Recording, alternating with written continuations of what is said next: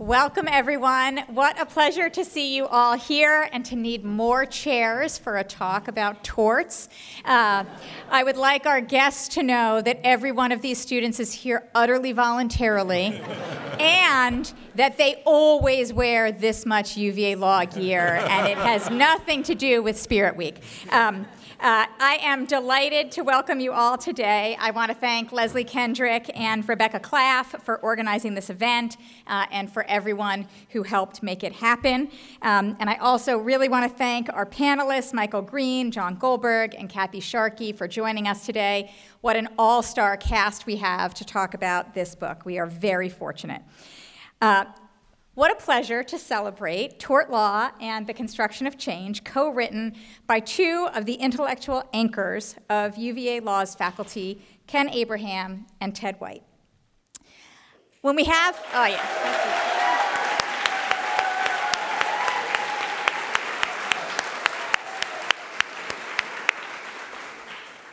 This is going to be good.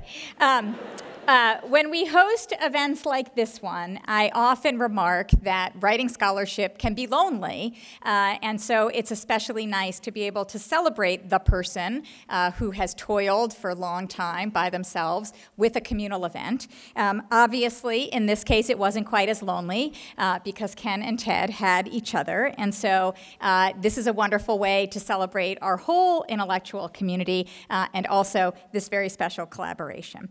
so I am just going to say a few words and then I will turn things over to our panel. Uh, so, first, I'll introduce Ted and Ken. Ted and Ken briefly. Ted White is uh, a David and Mary Harrison Distinguished Professor of Law here at UVA. He is an acclaimed legal historian. He has written 20 books in addition to more than 100 scholarly articles and other pieces. He has taken on topics as singular as the histories of baseball uh, and soccer in the United States, as well as sweeping books like his definitive three volume survey, Law in American History. Ted is a fellow of the American Academy of Arts and Sciences, the Center for Advanced Study in the Behavioral Sciences, and the Society of American Historians, as well as a member of the American Law Institute. He is a recipient of a Guggenheim Fellowship, two National Endowment for the Humanities Senior Fellowships, and too many honors and awards to name. Ken Abraham is also a Harrison Distinguished Professor of Law here at the law school. He is one of the nation's leading scholars in tort law and insurance law. A prolific scholar, Ken has also written around 100 law review articles, book chapters, and other essays, as well as his previous six books, which are landmarks in their fields. His insurance law casebook is in its seventh edition, his torts treatise is in its sixth edition. Ken is a fellow of the American Academy of Arts and Sciences as well, and an honorary fellow of the American College of Coverage Counsel. He has received many awards, including the All University of Virginia Outstanding Teaching Award, the American Bar Association's Robert B. McKay Law Professor Award, and recognition from the State Council of Higher Education's Robert B. McKay, oh, sorry, I take that back, Higher Education um, uh, Award for Outstanding Achievement in Teaching, Research, and Public Service.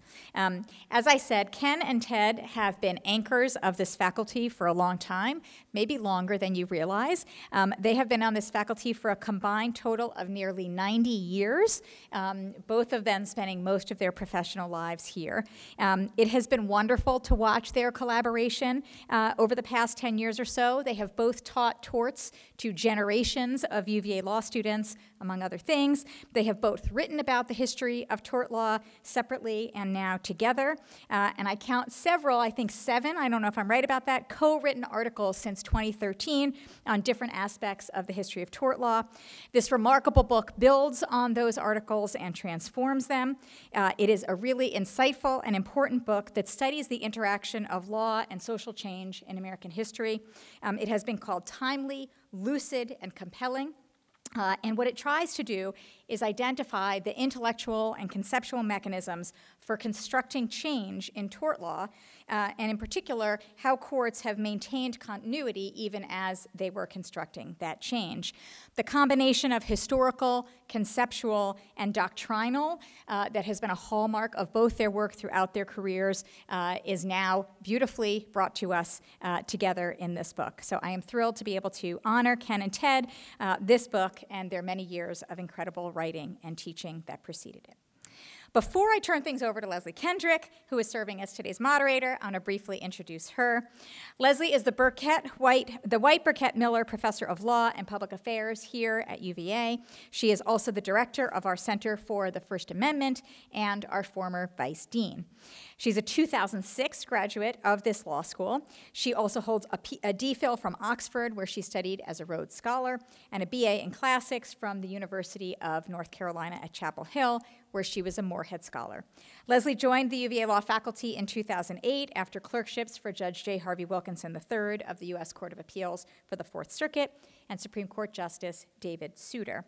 Leslie's scholarship focuses on freedom of speech, torts, uh, and property law. She is the author of numerous scholarly articles and book chapters, as well as co author of the fifth edition of a leading casebook tort law, responsibilities, and redress. There's so much more I could say about Leslie, about Ted, about Ken, about this book, and about our terrific panel- panelists, but I know when to stop. So I uh, also know that I will very much enjoy hearing from every member of this panel, and I trust you will as well. Leslie, over to you. It's, delight, it's delightful to see such great turnout here, and thank you all for being here. It's a privilege and a pleasure to be able to moderate this panel today featuring three distinguished guests and focusing on the book of two distinguished colleagues. Our format for today is that our guests will each offer remarks on the book in turn, and after that, we will turn to Professor Abraham and Professor White for responses and for some discussion among the panel. And finally, we'll open the, floors for, the floor for questions and we'll conclude at 5:15. But here at the outset, I'd like to say thank you to Rebecca Claff and to the communications team and the IT team and everyone else here at the law school who made this event happen. Thank you very much for all of your work. And I'd like to say a quick word about our two honorees before then dis- uh, introducing our distinguished guests. So, Ted, I never got to take a class from you in law school, but I knew you as a superstar historian. Your reputation uh, preceded you, and you've been a superstar colleague for 15 years. Between your work on torts and freedom of speech, your scholarship has informed all of the work I do, and I'm filled with admiration and gratitude to you. Ken, I did take a class with you in law school that turned out to be a life changing event, a um, seminar on tort theory co taught by Ken Abraham and Ben Splazzi, and you've been my mentor ever since. You got me started in the field of torts, and between your wisdom, your virtuosity, and your generosity, I owe you a greater debt than I can possibly express. So thank you both for being here.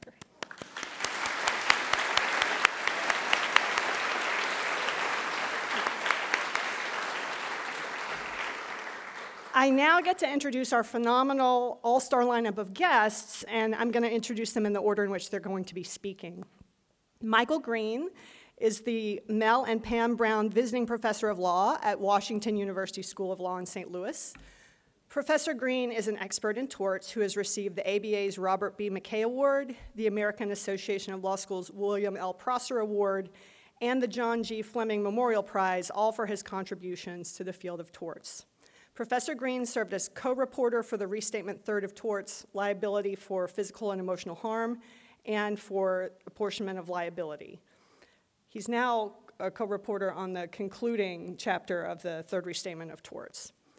Professor Green is a member of the European Group on Tort Law, which prepared and published Principles of European Tort Law in 2005. He's a founding member of the World Tort Law Society and past chair of the American Association of Law Schools section on torts and compensation systems. He's a co author of a leading torts casebook and of two advanced torts case, torts casebooks. I'm going to go ahead and introduce all three of our panelists here at the outset. So, John Goldberg is Carter Professor of General Jurisprudence at Harvard Law School.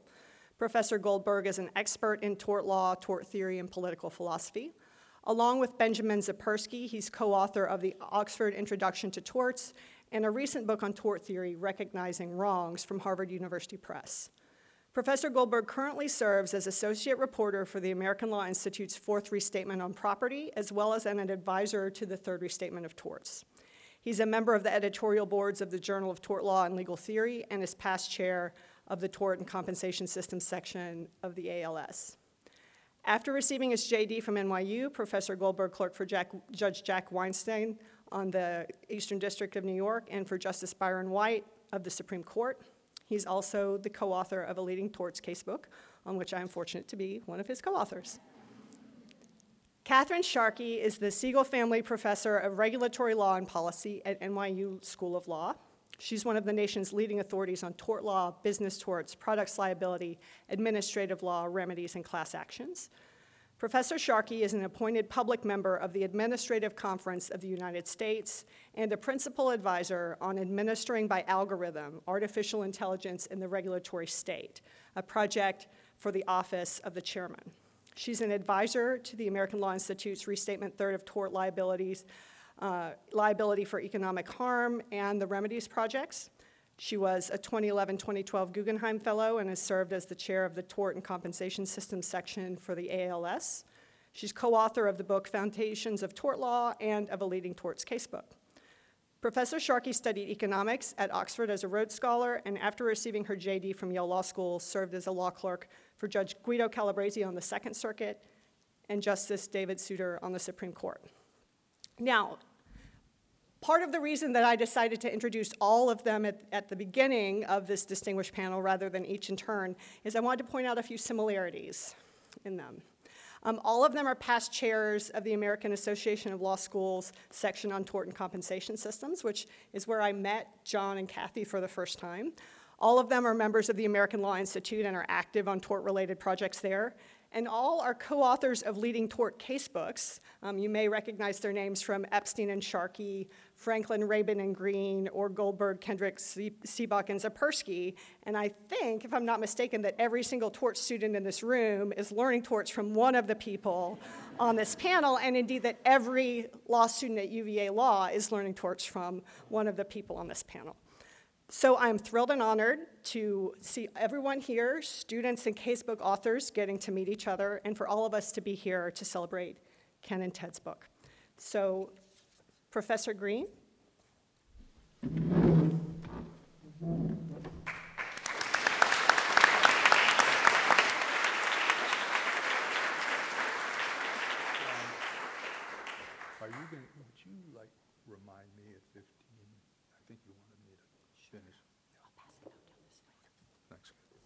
So uh, thank you, Leslie. Uh, that's an invitation that only my mother would appreciate.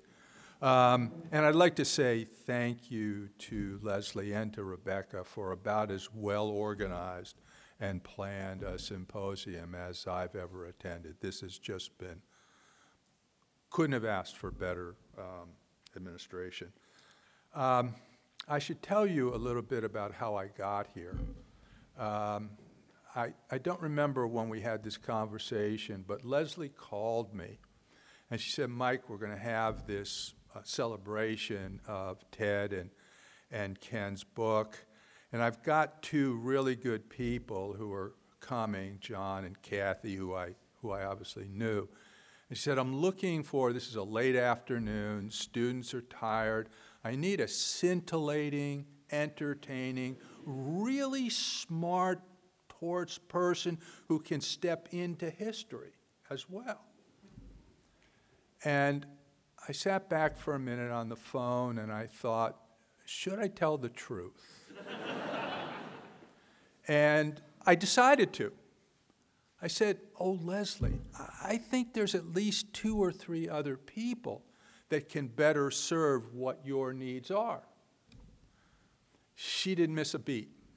She said, Mike, two or three? There's a dozen, but every one of them has turned me down. So, with my humility reinforced, something that law faculty are not very well known for, I come here to talk about this book. I'm really grateful to Ken and to Ted for writing this book and their, and look at tort law from outside tort law's skin. They, they step outside of it and, and, and, and look at it structurally. Um, I've never operated outside that skin. I've spent my career inside of tort law, looking at doctrinal stuff and causation and coherency. But I've never taken the step out that you guys had me do. And, and I'm grateful for that, that opportunity. Um, you shoved my face in the sort of lack of structural coherence to a subject that I've um, been doing since the early 1980s. Um, I'm also grateful that by uh, focusing on structure, I think you've si- sidestepped the need for John and Kathy and I to put on boxing gloves and to argue about the theory that explains tort law. I don't think we're going to need to get into that. Uh, I'm going to proceed and just talk about comments about each of the chapters uh, in order. Um, as I read the introduction to your book, I thought it immediately got me to um, Can the form and function of tort law, where you explain these subjects that I'm trying to teach to my, to my students. Um, and, I, and it struck me that you should really import into the seventh edition of Form and Function, when you, when you write that, some of what you talk about, about precedent and how tort law, uh, how law changes. Because that's something my student, I try and teach to my students, and you seem to explain to my students better than I do what I want them to learn. Um, one thing that struck me in the introductory chapter, and, and actually throughout, uh, the role of the jury in influencing the shape of tort law. Uh, more precisely, the role of judicial attitudes about juries and the way in which those attitudes affect what substantive tort law is. Uh, New, New York Times versus Sullivan, which um, Ted and, and Ken address in, I think it was chapter four, fairly reeks when you read the opinion of the concern by a court about a Southern jury making determinations about a liberal Northeastern uh, newspaper and what it said about the controversy that didn't say much about the controversy there. Another example, I think, is um, in strict products liability. We, we toyed for a while with the idea that we should judge um, design defects with a consumer expectations test. And, and that was actually what was in Section 402A, the famous strict products liability section that was in the second restatement of torts. And, and courts have largely um, put that aside. They've, they've gone on. And I think the reason they've done that is because consumer expectations, particularly with regard to how safe products should be, um, was too open ended.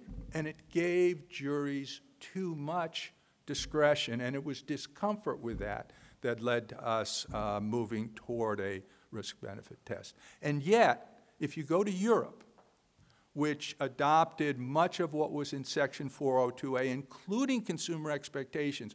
Consumer expectations remains the rule for judging product defects. My explanation is because in Europe, there's no j- civil jury, and it is judges in, with whom we have more comfort making those kinds of determinations. Those are examples of where I think uh, juries have affected the scope and substance of, of tort law. Um, in, in chapter one, I learned something I really didn't know, and that was the reformation of uh, who was qualified to testify um, as, an ex, as an expert.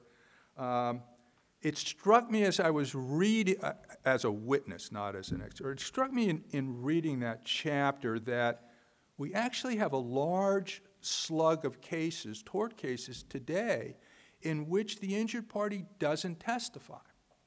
And that's wrongful death cases. In wrongful death cases, the injured party is dead and doesn't testify, at least on earth.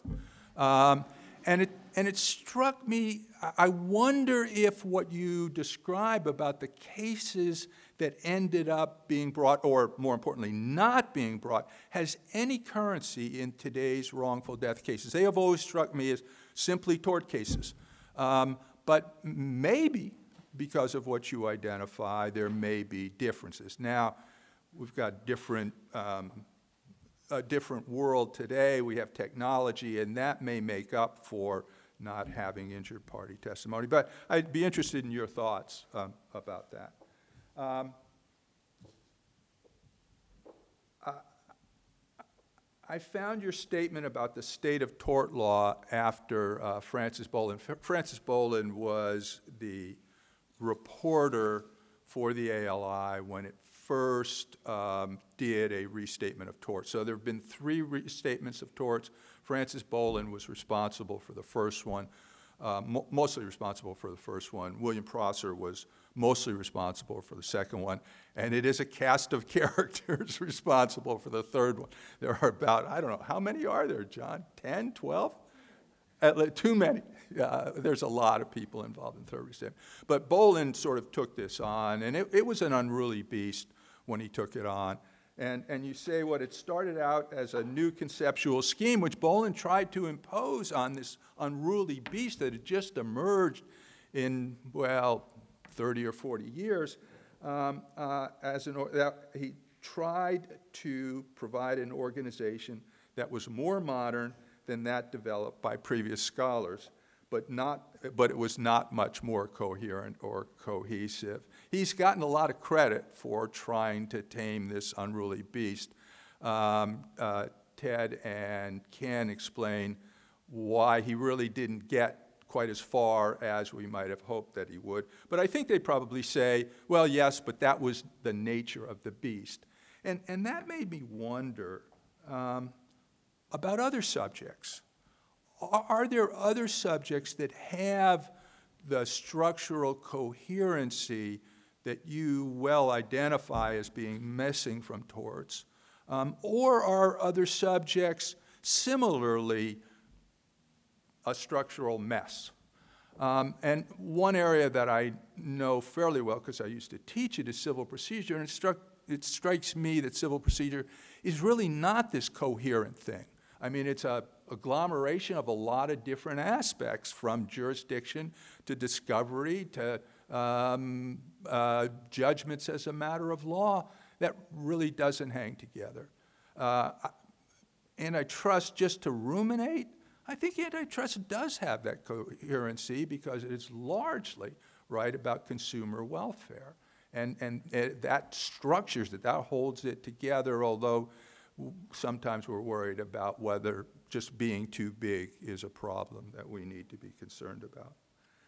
Um, the, the question of structural uh, principle uh, takes me back to when the American Law Institute, and now I'm talking about chapter two, which is really st- was the, the, the chapter that I was most grabbed by because it has to do with work that I have done over my career and, and continue to do. Um, and it made me think back to a meeting in the early 90s. Ken, were you at that meeting? the one post products liability where the ALI was trying to figure out what to do next. Um, uh, the question then was after the Institute decided to do a project on products liability, that would be the first piece of what is the third restatement of torts. Um, somebody suggested that the next project should be one of general principles, general tort principles.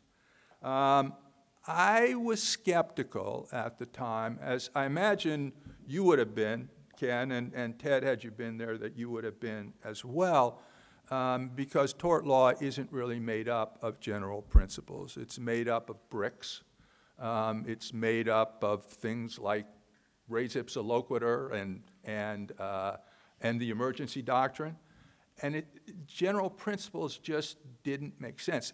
Despite that, the next project was named General Principles. And it went on for a while. Um, and guess what happened? It got renamed. Uh, it became liability for physical and emotional harm. And, and in the process, dealt with those bricks that make up a maybe not you want to live in edifice that we call uh, tort law. Um,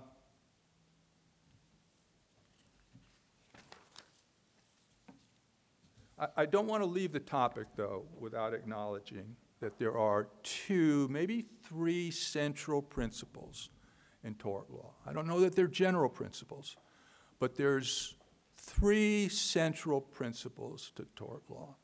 Um, tort law is about recovering for harm. And any tort that has harm to it, and almost all of them do, we need a concept of factual cause. Can't do it without an idea about what constitutes factual cause. Similarly, I think, um, unless we're prepared to hold Eve responsible for all the evils of today, we need to have a limitation um, called scope of liability or proximate cause on how far a tortfeasor's liability can go. And I want to suggest those are common to every tort. I'll, I'll go out on a limb here and say every tort we need to use scope of liability and factual cause. And we also need, if we're going to provide compensation for harm, we need to identify legally cognizable harm. What Leslie said to me in that phone conversation is not harm that I could sue her for, right? Uh, law would n- not recognize that pride that got hit when Leslie said that to me. Um, that's a nice segue into the third point that I want to make, which is to take issue. Um, I'm going to take issue with, with you two honorees. Um, and you said in, the, in chapter three that uh, third restatement is a collection of independent modules because that is much of what tort law is. They are atomistic and can proceed separately and independently. Well, um, no. Uh, products liability proceeded, but what it didn't have was what was going to come later with factual cause and, and scope of liability. Had to go back to the second restatement and incorporate that um, into it. Uh, the lines between substantive uh, projects and remedies, for example, um, uh, is does wrongful birth and pregnancy belong in, in remedies, or does it belong in liability for physical and emotional harm, or concluding provisions? Uh, medical malpractice is about to become its own project. Um, it is now confronting how to get cause and fact and, and scope of liability into it. And as we were walking here, um, John Goldberg, who is doing restating property torts, and I were talking about where a subject that I had thought he was going to do is now, may now be up for grabs as to where it's going to fit. So the projects are not nearly as atomistic as, they're not that atomistic. There's quite a lot of overlap, and one of the things that the reporters of current projects are doing is consulting with each other about where different things will get covered. Um, on chapter three, I suspect the timing was such that um, you guys could not incorporate Steve Sugarman's article on the dignitary torts. Steve makes a fairly heroic case that a wide swath of dignitary torts, from assault to offensive battery to privacy and defamation. Okay. Uh, I'm getting my timing down. Thank you, Leslie. Um, that, that, that those actually have a great deal, great deal more in common with each other. And that indeed, and this is what's interesting, is that their separate development, they developed at different times, uh, obscured the commonality that they have. Um, he makes a, a, great case. I don't know if he persuaded me. I'd be interested when we have comments about, about your view about that. Um, um, in chapter four, I hope we'll have time uh, in talking about intangible claims that may arise, is uh, Dov Fox's work on, on reproductive freedom and the idea that reproductive freedom is an interest um, and harms to it are ones that the law should recognize, right? Interfering with reproductive uh, freedom. This would include losing an embryo, which right now is treated as property, although maybe in some states it's, it's a living person.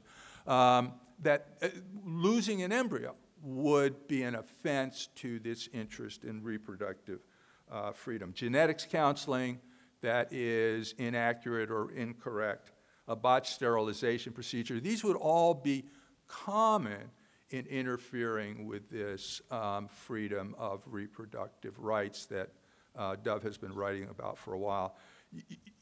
Your, whether this will be one of the new intangible torts is what I'm thinking would be an interesting thing to talk about. Um, and, and another subject, if I can, why do certain tort claims die off? We've seen a number of tort claims in the last 50 years alienation of affections, criminal conversation, um, strict liability for product warnings and design defects that have sort of gone by the boards. I think a torts uh, medical examiner would find different causes of death in all those cases, but it's interesting to think about why we lose case, why we lose cases. Um, I do think, and I want to I want to suggest that you guys say in the book that there hasn't been a new tort recognized in the last 50 years. And as somebody who's been charged with restating new torts, uh, I think we have had new ones. Uh, we have medical monitoring, for example. We have spoliation of evidence. Um, we have the wrongful birth and wrongful life, at least we sort of recognize those as, as new torts. Uh, we have had um, torts born in the last 50 years um, that are around today. Um, I want to end up by talking about prima facie tort, which takes a lot of chapter five. Um,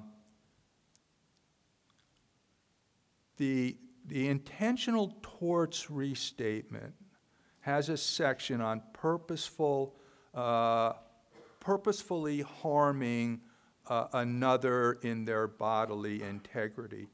I want to suggest that that really is the prima facie tort when it comes to personal injury. The big place where prima facie tort has played a role is with regard to economic harm.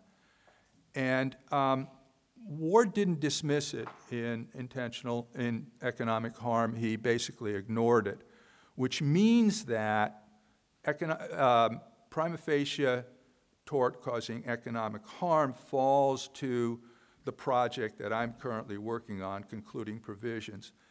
And I hope we will have a chance again during discussion to talk about what it makes sense for the third restatement to do with regard to that prima facie tort. Should, should the ALI disavow it? Um, should the ALI uh, bring it forward at, in the way that it is in the second restatement? Or should we say, well, uh, we're doing neither of those, but we're recognizing that some courts in some unusual circumstances, may want to use it and, and leave it at that. I'd love to hear a discussion of that. Um, thank you, Ted, and thank you, Ken, for taking me outside tort law's skin and making me think about a subject I had done very little thinking about in the past.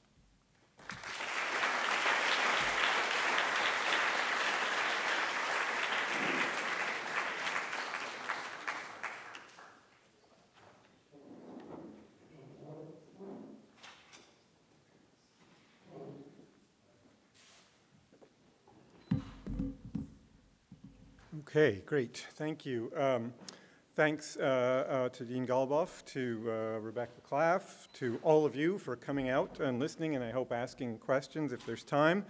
And especially thanks to Leslie Kendrick for uh, organizing us and putting this great panel together.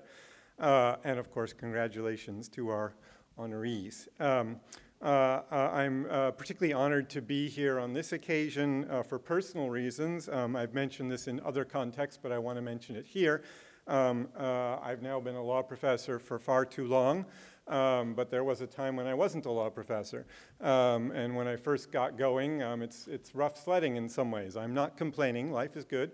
Uh, but uh, it's hard finding a job and it's hard getting uh, your feet under you as a scholar. And anyone who starts in this business needs uh, mentors and people who will help them and guide them and move them forward in good directions. And I want to say publicly that both Ken and Ted played that role for me, even though I was not their colleague, um, and went out of their way to help me and help my scholarship. And I owe them uh, a great debt of gratitude, and I hope to carry forward what they did for me to other people. So thank you both.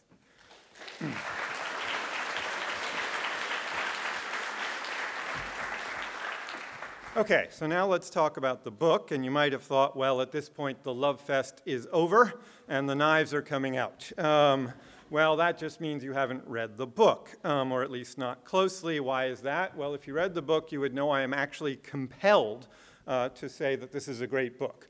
Why am I compelled? Well, if you go to page IX, 9, right? IX, uh, it's, uh, there's a claim there that I am responsible for this book existing. Um, so I have to like it, right? Uh, uh, they thank me for that. I'm not sure I deserve those thanks, but thank you. Um, and then uh, if you go all the way to the end of the book and flip it over and look at the back, I've written a very nice blurb on the back of the book. So I'm, I'm pretty much stuck here. Um, I can only say uh, nice things. And uh, I'm more than happy to because it turns out the nice things in this case are true. Um, this is a wonderful book. I encourage you to read it. Um, it is meticulously researched, it is historically rich, it is doctrinally lucid, and it is sociologically wise. Um, uh, anyone who reads it will just learn a lot. And uh, among the things you'll learn at a most general level um, is an important set of lessons, as I think Mike's comments alluded to, about historical contingency uh, and the fact that much of what we teach and learn uh, in our torts classes uh, and take for granted didn't have to be this way, uh, and in fact wasn't this way for a long time and could easily tomorrow be different. Uh, that's a really important lesson for lawyers. Um, uh, history looms especially large in our profession, um, and those who do not understand the history of the law are doomed to not understand the law. Um, at the same time, the book manages somehow to convey that amidst all the contingencies and historical change, there has been extraordinary continuity. And there really has. Let's put it this way, right? If you saw the worst Bill and Ted's excellent adventure movie ever, in which they travel back to 15th century England to talk to a bunch of common lawyers, um, it would turn out that they'd actually have a lot to talk about. Um, if you talked about battery or false imprisonment or trespass to land to a bunch of lawyers from English lawyers from the 15th century, they'd know what you're talking about. Um, and it's kind of astonishing, given how little of our world they would understand, that they would understand that. So there is this extraordinary combination of contingency on the one hand and continuity on the other, and their book just captures beautifully how law is both of those things uh, at the same time. All right, in my remaining few minutes, I'm going to focus on what I take to be two of the main or larger claims of the book um, and uh, try to explain them a bit um, uh, and then maybe ask a couple of questions about them. So, the first uh, of these two larger claims goes something like this. And again, Mike alluded to it Tort law is a mess, and it is destined to be a mess, at least as long as it is primarily judge made law. Um, so, what does that mean? Well, for you students, good news and bad news. Uh, the bad news is the book isn't going to clear things up um, because the whole point is it's a mess. Um, the good news is you're in great company if you think tort law is a mess. So, to so these two titans think so as well. So, uh, feel better about yourselves. Um, uh, now, uh, the claim that tort law is a big mess comes across in several chapters that uh, discuss failed attempts to impose order on the field. Most on point is chapter two, which describes the ongoing struggle of scholars to quote unquote conceptualize tort law. Uh, the same idea is lurking in chapter three's discussion of the failure to, of the idea of dignitary torts to take hold as a kind of distinct class uh, of torts. Um, okay. Um, so, what, in what sense exactly is tort law a mess? And here I think we need to do some unpacking. Uh, the core idea, I think, is that no one has ever identified a master organizing concept for the field. Uh, and to answer Mike's question that he asked a moment ago, Uh, this is in contrast to other fields of law. So on page 75 of the book, in, uh, in passing at least, Ken and Ted mention other fields that, from their perspective, seem to be less messy, uh, less of a mess. And they mention both property uh, and contract. Uh, so, you know, let's talk about contract, which maybe some of you know something about. Um, uh, in contract, they say there's an organizing concept. The organizing concept is roughly promises, right? Contract law enforces a subset of the promises that we make each other. So, contract is a law of promising. There's no equivalent statement you can make about tort. Tort law is a law of blanking, can't come up with it, okay? Um, now, Ken and Ted sometimes flirt with the idea that tort law was destined to be a mess because it's based on the Old English writ system, and I won't bore you with the Old English writ system, but uh, I think they can't maintain this position. Um, why not? Well, because of course contract law and property law also come out of the writ system, and according to Ken and Ted, they are not a mess, or is not as much of a mess. Indeed, I would suggest that contract law, are you ready, for this, came out of tort law. Breach of contract is a tort, or at least it was understood as a tort a while back, and it kind of hived off and became its own sort of special tort the special tort of, if you want, breaching a promise so as to injure another. So take that, contracts professors. Um, uh, so I don't think it's the history here that dooms tort law to messiness. Um, I think it's something else, and I think they say it in the book. What dooms tort law to messiness uh, is something like this there's just a zillion ways to mistreat each other. Humans are geniuses when it comes to figuring out ways of wrongfully injuring each other. Nobody can come up with a complete list of that because it's one of our uncanny abilities as human beings to find new and exciting ways to mistreat each other. Um, and if you're going to be a field of law that's all about people mistreating other people, you're never going to be able to come up with a final catalog or a general description of that. I think that's their basic claim, and I think it's quite plausible, and I, there's a lot with it uh, with which I agree there. Um, I would suggest that the, the word mess perhaps carries too much of a negative uh, connotation. Um, uh, uh, why do I say that? Well, for a couple of reasons. First, I'm pretty sure, and I think Mike alluded to this, that if we spent some time with contract property, et cetera, we'd find equivalent messes.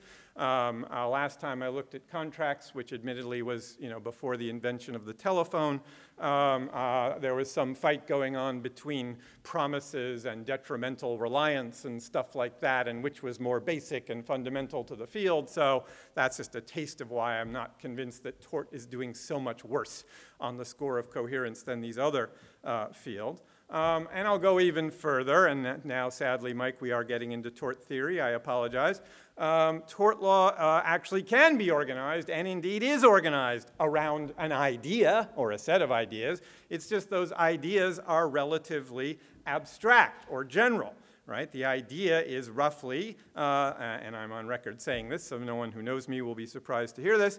Um, tort law is all about wrongfully inflicted injuries that the law recognizes as such and uh, gives victims of wrongs the opportunity to use the courts to obtain redress from the wrongdoer.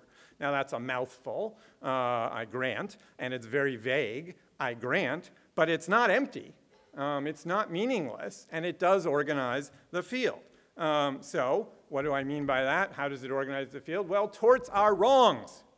That's what the word means. Look it up, right? A tort is a wrong, right? That matters. Um, what does it matter? Why does it matter? Well, there's lots of liability in the world that has nothing to do with wrongs, right? So when you pay your taxes, as of course all you, you all should, you're not being made to pay because you've done something wrong. You're being made to pay because there's a rule out there which says you as a earning who earn future you who's earning income uh, uh, will uh, are required to pay taxes right? That's, you didn't do anything wrong by earning money. I mean, yes, we can get into theories of distributive justice, but let's not. Um, uh, nothing wrong there. You just have to pay. All right, so torts are wrongs. And they're civil wrongs. They're not criminal wrongs. You don't go to jail when you commit a tort, right? Oh, and they're injurious wrongs. No torts without injuries or harms. There's no attempted torts, as we're reminded by this book. You can't get in trouble for trying to hurt someone in tort law. You can only get in trouble for actually hurting someone, okay? all of these things are important substantive things about, to say about tort law, and all of them help organize the field at a certain level of generality. Tort law is not contract law, it's not criminal law, it's not tax law, it's not all these other things. Okay. Finally, in their eagerness to deem tort law a mess, uh, Ken and Ted sometimes, not always, sometimes partake of uh, what I will call, with all due respect to them and to others, a kind of pathology that afflicts many torts professors.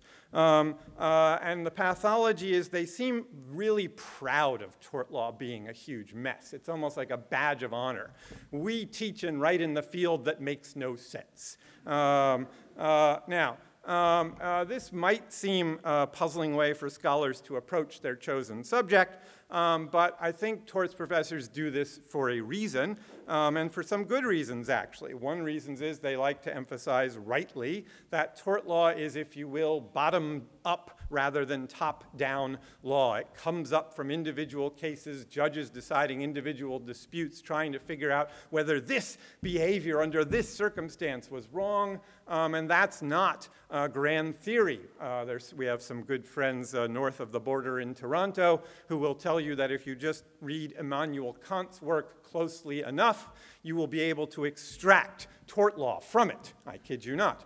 Um, not my view, not the view of any people on this panel. Um, tort law is the opposite. Tort law is judges deciding individual cases. All true. And cases are very fact intensive, as you're surely learning. Change the facts just a little bit, and what goes from being not a tort becomes a tort right? So, all true, none of this, I would suggest, true stuff, um, uh, establishes that tort law uh, is a mess. There is a there there. Um, uh, it's just not, uh, the, the, those who love to emphasize its messiness, I think, have an overblown notion of what it means for there to be a there there.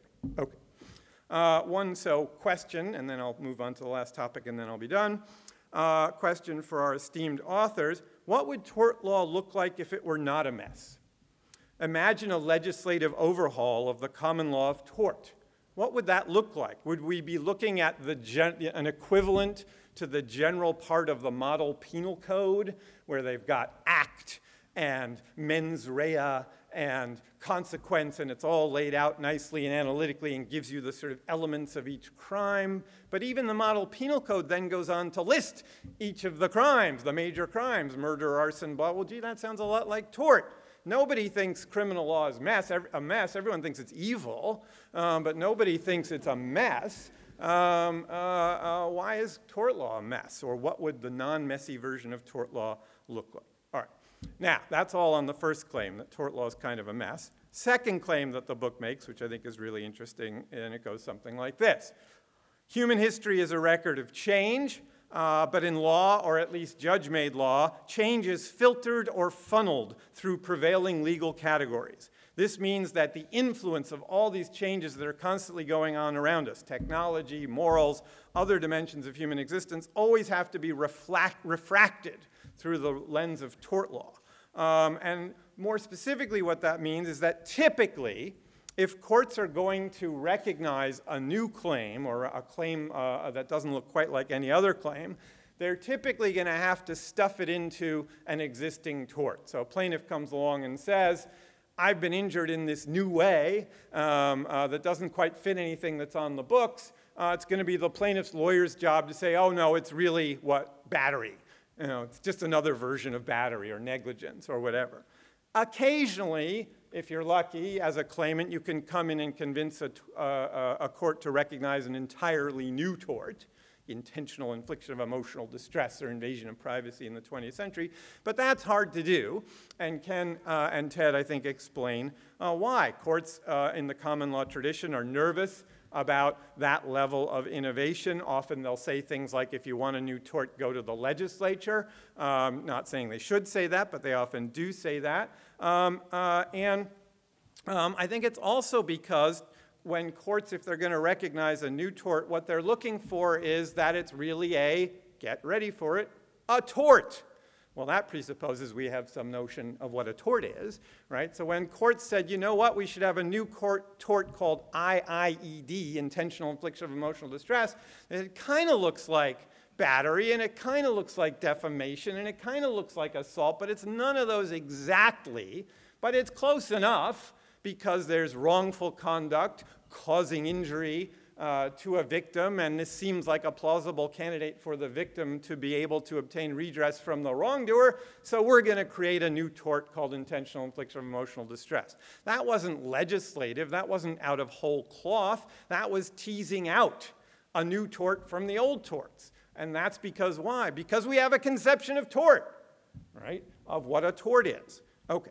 Um, so I think they're actually uh, uh, less convinced. The second part of their uh, book, if you will, pushes against the first part. I don't think they think tort is, much, is as much of a mess as they say. I think they're on the non mess team with me, um, which is where one should be. Um, uh, uh, but regardless of whether I'm right about that, um, uh, I want to say that this is just a fantastic book, uh, uh, and you really should read it. You'll learn tons from it. It'll help you think uh, and give you a perspective on what you're learning in class. So, uh, congratulations, Ted and Kat.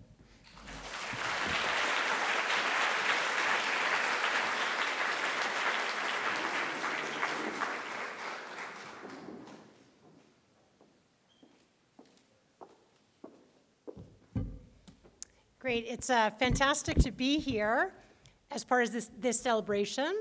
I have three points I want to make. The first is going to be some praise. There's a lot that's praiseworthy in the book. The second is going to be a quibble. And the third is going to be a thought about the future. So, first, for the praise, um, I'm going to be very specific. Um, I've been teaching torts for a long time. I actually was this idiosyncratic law student who went to law school for torts. Imagine that. That's like, I might be in an N of one.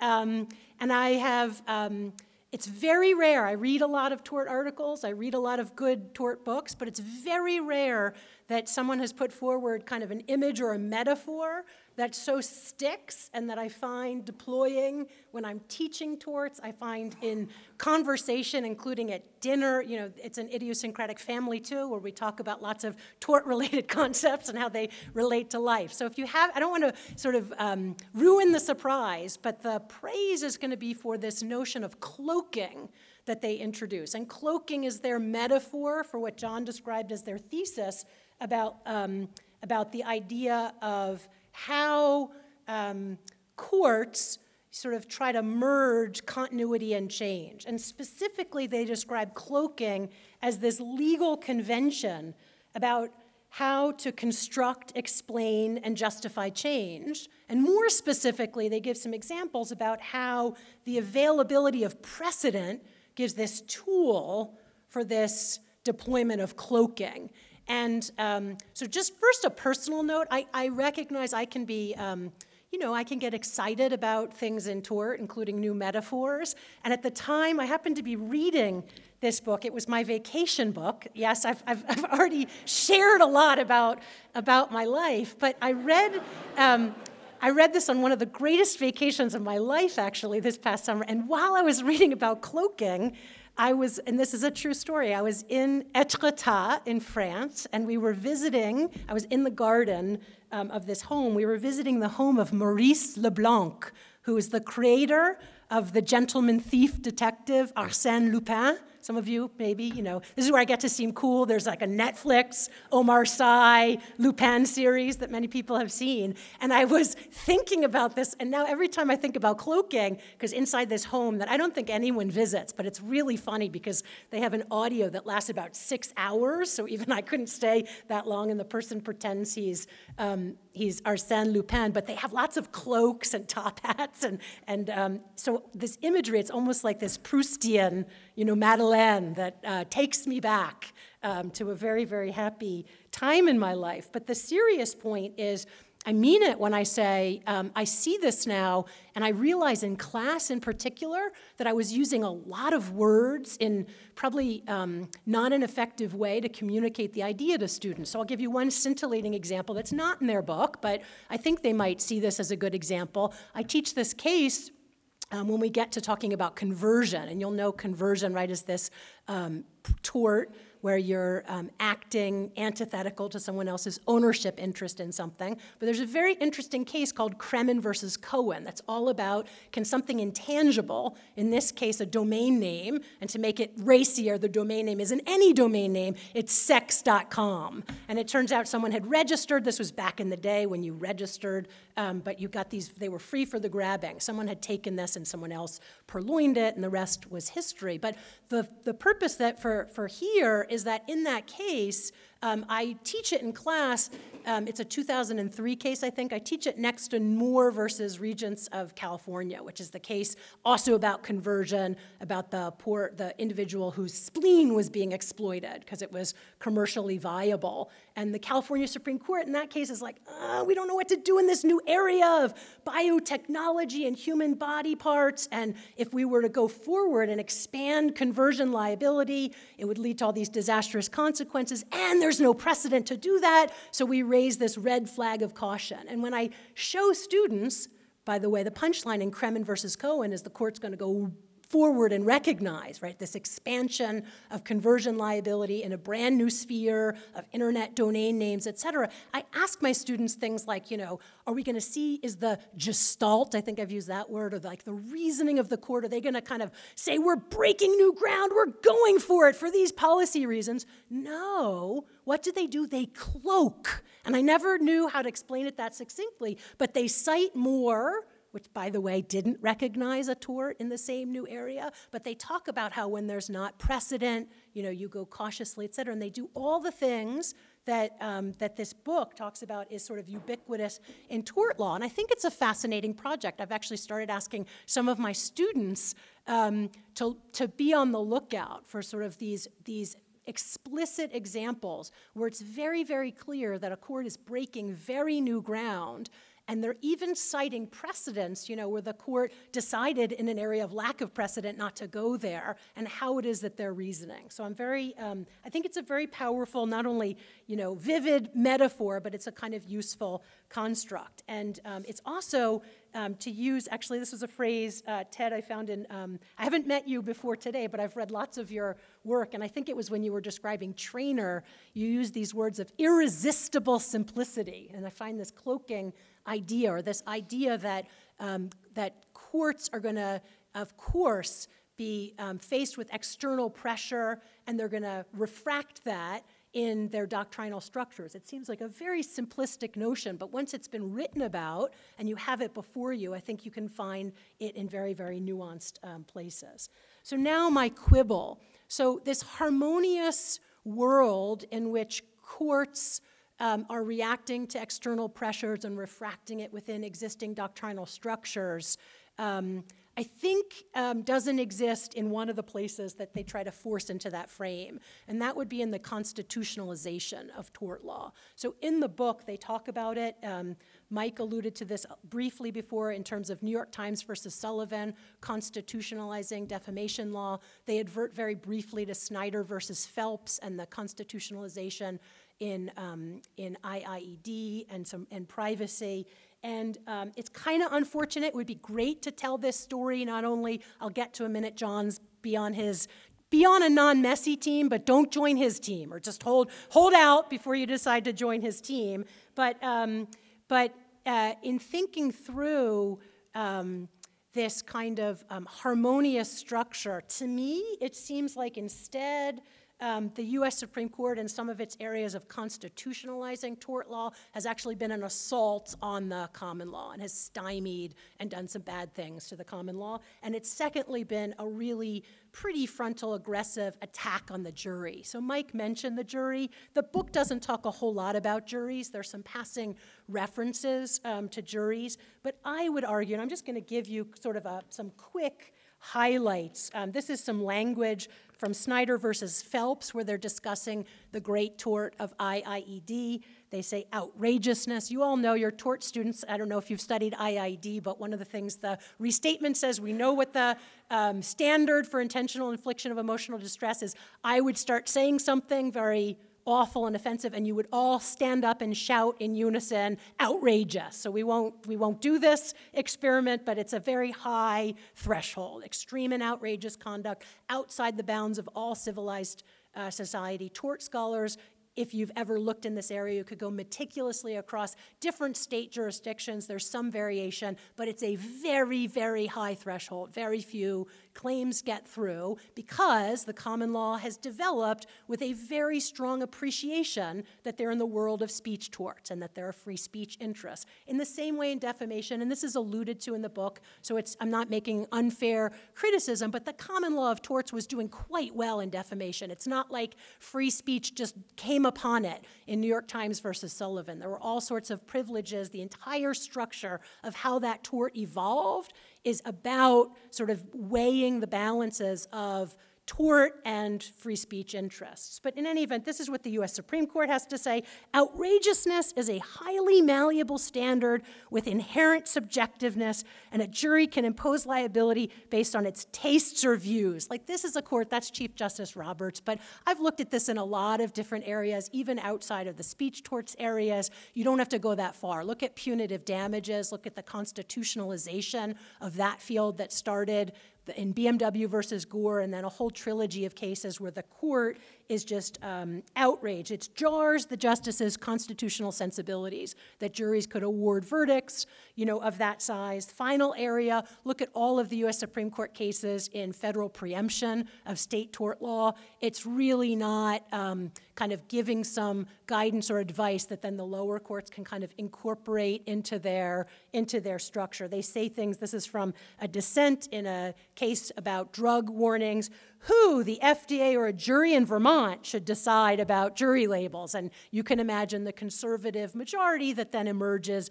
in the medical device uh, area comes back and basically has kind of a disdain for juries deciding um, product cases that have to do with medical devices or um, drugs. Um, I've argued, for example, this gets us a little bit into administrative law. This is a court that probably it's not a surprise to any of you has been really critical of the behemoth administrative state and seems to be going out of its way to reconfigure administrative law, as we know, disdainful of agencies. I've argued, and I think I have a lot of evidence of this, that even though they have this caustic criticism of the ever inflating administrative state, it pales in comparison to their disdain towards the common law of torts. And in fact, in areas they will in areas where they are sort of forced to choose, they will bite their tongues and kind of give a lot of deference to something the FDA or an agency has done if it's going to get rid of the common law tort premise, just oust it entirely. And so I'm a little, you know, that's my quibble. Um, it doesn't surprise, it's not going to surprise anyone. I've written an article in the punitive damages space called Federal Incursions and State Defiance. So states don't actually always just sit back and kind of, you know, incorporate and refract on their existing doctrine when it comes to these kinds of external threats. So I think that that's a kind of caveat to the thesis, and, um, and that's my little quibble. Okay, for the future um, for tort law, and this kind of comes back to um, John was, as usual, extremely eloquent. Fear not, I save my boxing gloves to go one on one with John. You know, they're back at the you know hotel. This won't be to give just a, a footnote on that because it's not the um, the subject here. John wrote this wonderful book, recognizing wrongs, and I wrote a review called um, modern tort theory, preventing harm, not recognizing wrongs. We disagree about what the kind of coherent organizing principle of tort law is. I would agree with John, you know, in a kind of 19th century view of tort law. I would vehemently disagree in a 21st century modern tort view, just for the just to make sure there's we're, we're clear on that. But for the future of tort law in connection with this book, two points to make. So first, I found it very intriguing. Um, the book talks a lot about external pressure for new torts. And um, at places, it is true that they are pluralistic in the sense that John could find and selectively quote things here that would um, talk about birth of tort or pushing tort forward on the frontier in terms of morality or wrongs, as he said many times in his uh, remarks. And I'm going to selectively quote the parts that I, uh, that were sort of music to my ears, where it seems like. Um, prevention of harm and deterrence is very, very key in these moments of external pressure. Namely, they talk about the area of data breaches, This is a kind of new risk to society, and um, they, I'm going to just quote specifically what they say, which, as I said, this is sort of music to my ears. On page 194, they say if the disclosure of private information from hacking becomes common and widespread, and there is no statutory or regulatory regime vigorously rigorously sorry, deterring negligent failure to provide adequate data security by imposing severe penalties, then eventually some courts will expressly or impliedly recognize this under some circumstances. Why is that music to my hear- ears? It's this beautiful rendition of external pressure, namely, there's this risk, people are being harmed by something. Tort steps in as a kind of quasi regulator. There's no other, as they say, there's no other statutory or regulatory regime, and it does its job as it should to prevent harms because after all, we're all better off.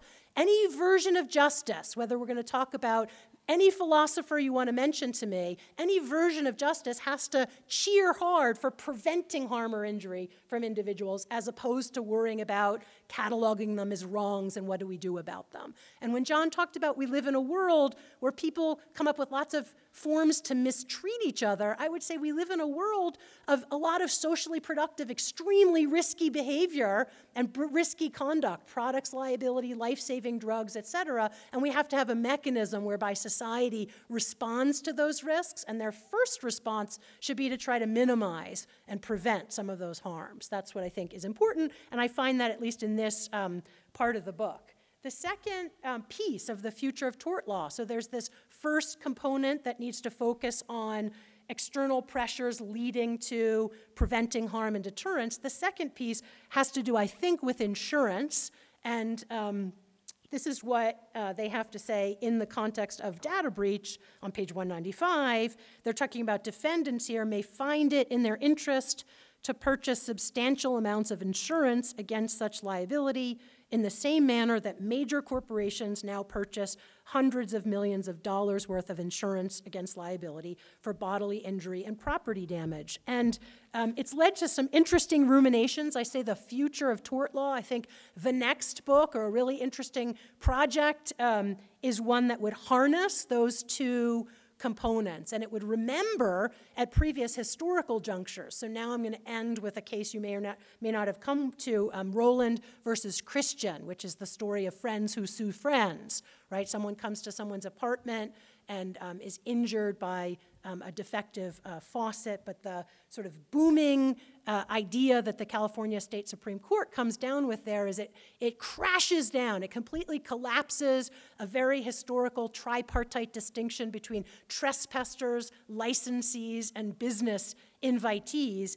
And people forget this. Like, uh, first of all, it's an eight part test, and they throw a bit of everything. They throw some for John's team, like it's about morality and wrongs. They throw, throw some for my team. It's about, they say, one of the factors, policy of preventing future harm. But people seem to forget they also throw in there as an affirmative factor something to think about when the court's deciding whether to expand liability in a particular area, the availability, cost, and prevalence of insurance for the risk involved. And I think that merging that deterrence uh, idea with this idea of thinking about insurable risks is kind of what is not kind of is actually what is going to be driving courts forward when they're deciding where they're going to recognize um, new torts or not. So thank you very much. I'll come back uh, just on a personal note. I can't claim, uh, Ted, other than inspiration from much of your writing, uh, but Ken has been, um, uh, is kind of uh, remarkable, almost improbable what a mentor he's been to me from afar. And to this day, um, and this is a true story, I had a student come in. Um, I hadn't read their book to be about tort law is a mess. Maybe I could have um, used this. A, tor- a, student came in recently to say, Professor Sharkey, should, is there any structure in your class? And I thought, I don't think that was like the highest praise. I did, but, um, but where did I send this student to Ken's forms and function of tort law? I've always felt like, you know, um, I, don't, I don't have the holy grail. I don't tell students, you know, there is this, I teach this way, and then there's the secret over here. I tell them at the, at the outset, the secret is in Ken's form and function of tort law, so they can, you know, read that along with whatever it is that I'm uh, trying to do uh, in class. So it's wonderful to be here, and um, thank you very much.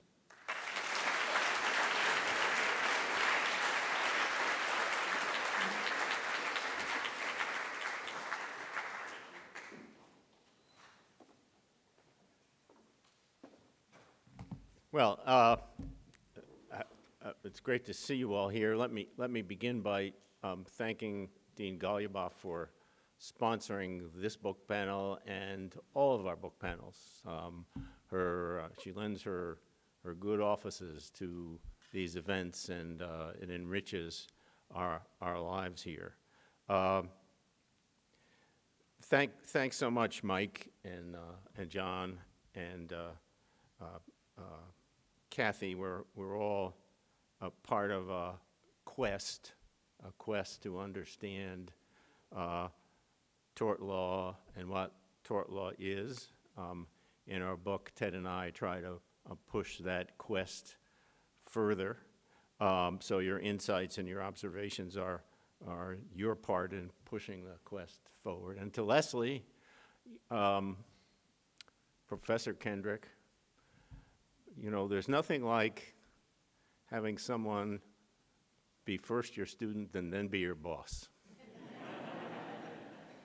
um, it's a, it's a, I, I can't even begin to express the, how gratifying that has been. And now, a, a mere colleague for a while. Um, so, uh, um, this audience is so full of, of first year students. Let, let me just say something about that. Um, it, it might be a little early to say this, but I have you all here, and um, so I want to say it now. You know, isn't it amazing that a month ago, this all would have been incoherent to you? and that you could sit here and basically follow most of what is going on. You are, you know, really, in, in, a, in an important sense, you're more like us now than you are like the people you were a month ago. Right? You, you're native speakers now, right? And uh, we may use we may have more vocabulary, but, but we, we all are speaking the same language. And, it, it, you know, if you get discouraged in any way, you know, make, take note of that. Uh, so um, let me just uh, try, you know, in the spirit of speaking mostly to the students, to just make a point about a couple of themes that I think ran through um, uh, all these remarks. Um, first of all, juries.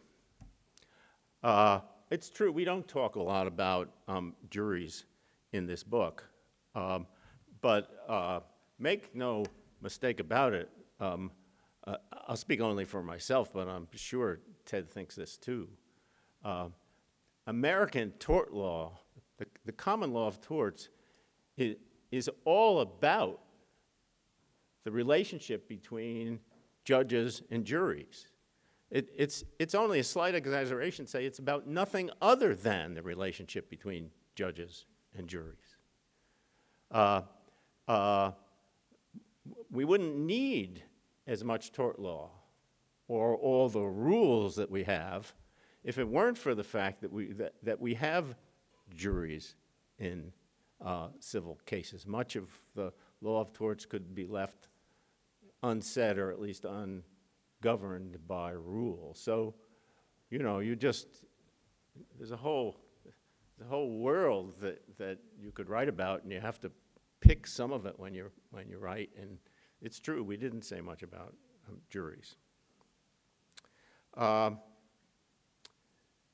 then uh, the big mess.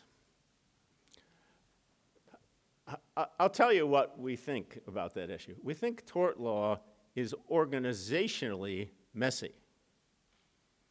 We don't, I don't think we took a position in the book about whether it was normatively messy. And um, uh, uh, of course, when we were writing the passages, passages that John quoted, we knew that um, he and Ben Zipursky had said that tort law is a law of wrongs. We weren't forgetting that or, or ignoring it.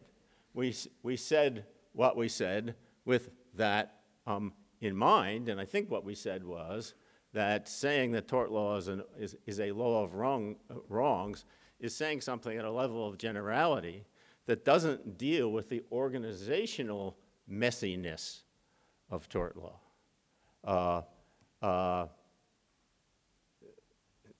and it, it, it wouldn't be a surprise, at least it's not a surprise to us, uh, that tort law would be messy. Maybe it's no more messy than contract law. I think you're right to call us on that. I, I wrote that passage, and I, I realized when I wrote it, I don't, I don't really know anything about contract law. Just seemed like a good line at the time. Um, there's, a, there's a phrase that uh, um, you, you see in writing about, about law, which is the common law works itself pure. I don't know. you know, I, I'm drawn to another phrase that you see um, in writing about the common law, describing the, says the common law, chaos with an index. well, it's neither. Um, it's, it's organizationally messy. Look at, a, look at any table of contents of a restatement or of a torts treatise. And some of it is organized by reference to the standards of conduct, intent, negligence, strict liability. And then you get halfway through the table of contents and it stops with that organization and it moves on to something else that doesn't, doesn't map on to the distinction between intent, negligence, and strict liability. That seems messy to me now. Um, what would tort law look like if it weren't messy? It wouldn't look like tort law, right? It'd be, it'd be some other thing. We're not, we're not suggesting that um, it could be made unmessy.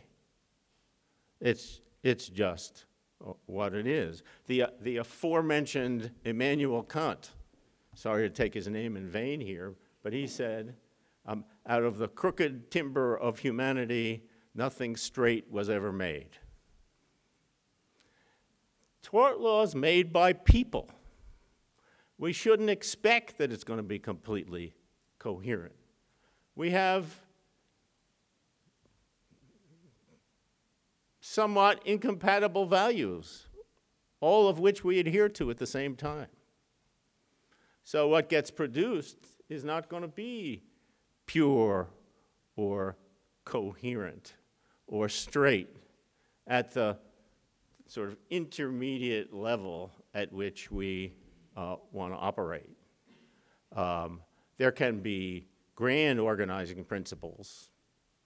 Law, tort law as a law of wrongs, or tort law as a law aimed at preventing harm, or tort law as a mix of those two principles. But when you get down below that level, it, it's, it's going to be messy and not completely coherent because it's made by people and responding to things in the world that aren't always coherent themselves. Uh, and as far as uh, the future goes, insurance, well, some of you know I, I have an interest in that subject. Um, and uh, I'm all for uh, more attention being paid in the future to the relationship between uh, tort law and insurance, and I might even do some of that myself. Thank you.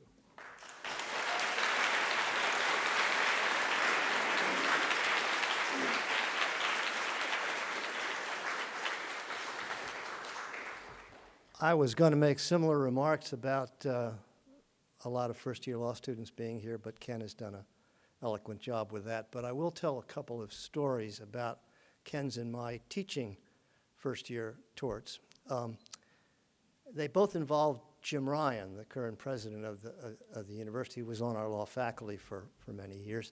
And, and Jim didn't start off teaching torts, but at some reason he was um, asked to do it, so he was teaching for the first time.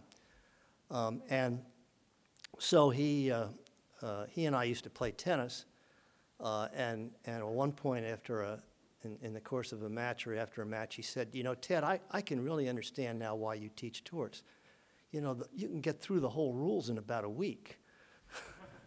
um, And, and that's so. That, that is, a characteristic of, of torts is the, the rules are, are, are seemingly so pliant and so fact-specific and so hard to erect into some kind of coherent conceptual structure that sometimes as a first-year student, one despairs. Um, and and th- this leads me to the, to the second story.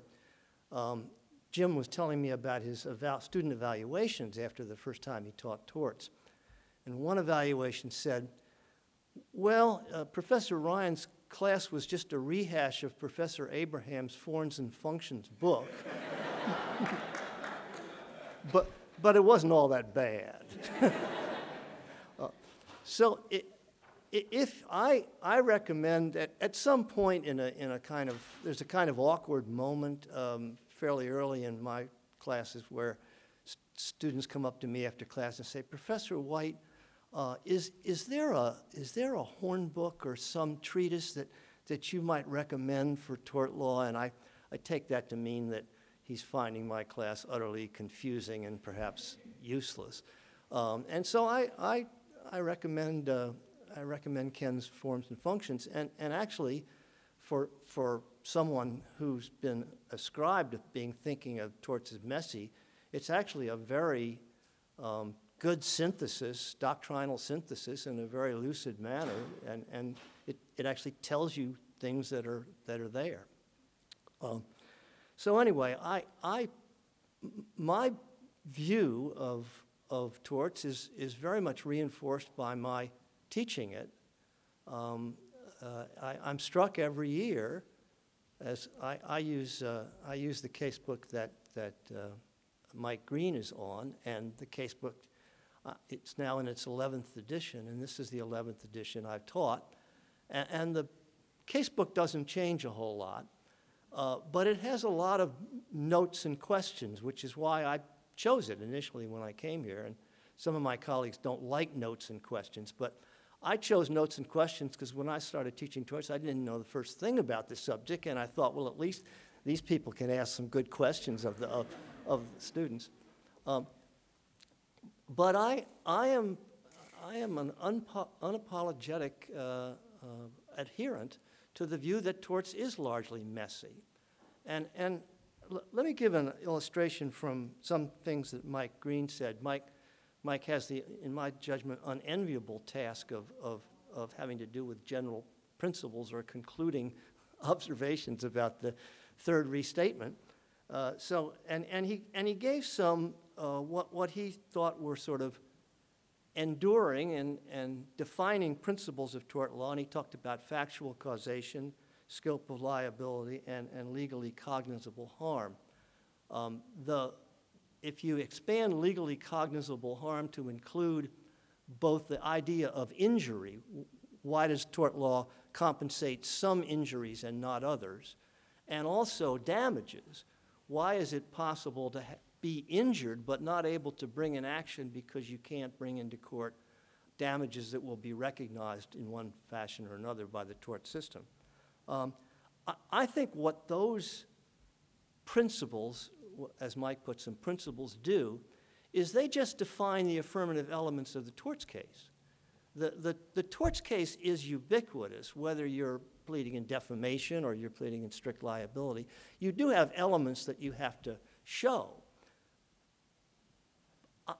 I, wouldn't call those principles. I, I would call those something like pleading requirements to bring this particular form of a civil lawsuit. And beyond that, I, I'm a little hard pressed to say what the principles are. Now, of course, John Goldberg has a ready answer to that, which is torts are wrongs. Um, and and if, you, if you read John's work, wh- what he tends to do is sort of take everything that shows up uh, as, as a civil action not arising out of contract and call it a wrong, uh, and then suggest that, that in some deep fashion it's a moral wrong. And so, in some even deeper fashion, we need civil recourse theory to, to really understand what tort law is about. And, and that's fine. I mean, the- you know, that, that, I- I'm, I'm not I'm not a member of, of John's team in that respect, but I, I, I have nothing but admiration for his, his efforts. Um, now, um, the, the last comment about, I, I want to say about the, the panelists, and then I have a, a couple of other things to add, is uh, Kathy's point about the constitutionalization of, of tort law, uh, and, and how she thinks that, that I'm, I'm not sure whether she's saying we haven't quite got that right, or whether she's saying that, that this is just a very bad thing that we're not taking quite seriously enough. I, I think our attitude toward constitutionalization of tort law is, is fairly skeptical. Um, we, what, we, what, we're trying, what we were trying to say in that chapter is there is, and, and we're indebted in, in some respects to Leslie, um, Leslie's work on free speech in this. We think that free speech imperialism um, is, has captured the Supreme Court. That is, we think the court is roaming around looking for free speech concerns everywhere in, in American law, and, and it's largely sympathetic to the free speech concern. Whether the free speech concern in, in, involves intentional infliction of emotional distress, or, or, or whether it involves all variety of, of expressive activities. What, what we're trying to point out is that if you think about some features of tort law, there's a lot of speech elements in tort law that are not currently recognized as protected speech. For example, uh, re- restrictions on securities transactions. Uh, the, the, if you violate the securities and exchange laws, you, you, don't, you don't do this against a, the backdrop of a First Amendment privilege to make misleading statements about, about securities. Um, it's also true of labels on products. Uh, products liability has a doctrine that if you, if you convey misleading information on a, pro, on a product warning, that can subject you now primarily to, to negligent liability under products liability. Well, we, we looked around at some recent cases, and it looked to us as if there's this creeping First Amendment constitutionalization of these areas where conventionally, yes, there have been speech elements, but they've been typically regarded as subsumed in, in, in the common law. So I, I don't, I don't, I don't, I don't want you to think that we're hostile um, to uh, uh, skepticism about the, the, the court's attempt to, to venture into this. Um, at the same time, you know, this is, a, this is an aggressive, uh, self-confident court that feels it now has majorities in a number of areas, and they may want to seek out um, tort law and, and constitutionalize it further. I, I, I don't quite disagree, I don't quite agree with Kathy's view uh, about the court sort of looking over its shoulder and finding, how can we stick it to tort law? Uh, I, I don't think the, the, the current majorities on the court care a whole lot about tort law one way or another. Uh, I think they feel they have bigger fish to fry. If they're gonna, if they're gonna get, uh, get on the First Amendment hobby horse, they're gonna, they're gonna stake out a bolder path than, than just uh, product warnings. Um, um, Well, in, the, the last thing I want to say is that um, Ken and I have been friends for, for a long time, and, and uh, we started writing uh, work together. Oh, before I say that, I, I, I forgot to say when I first started that, that in my judgment, nobody gives a better introduction than Risa Goluboff. and I want to thank her for, for the several times in which she's introduced me at events.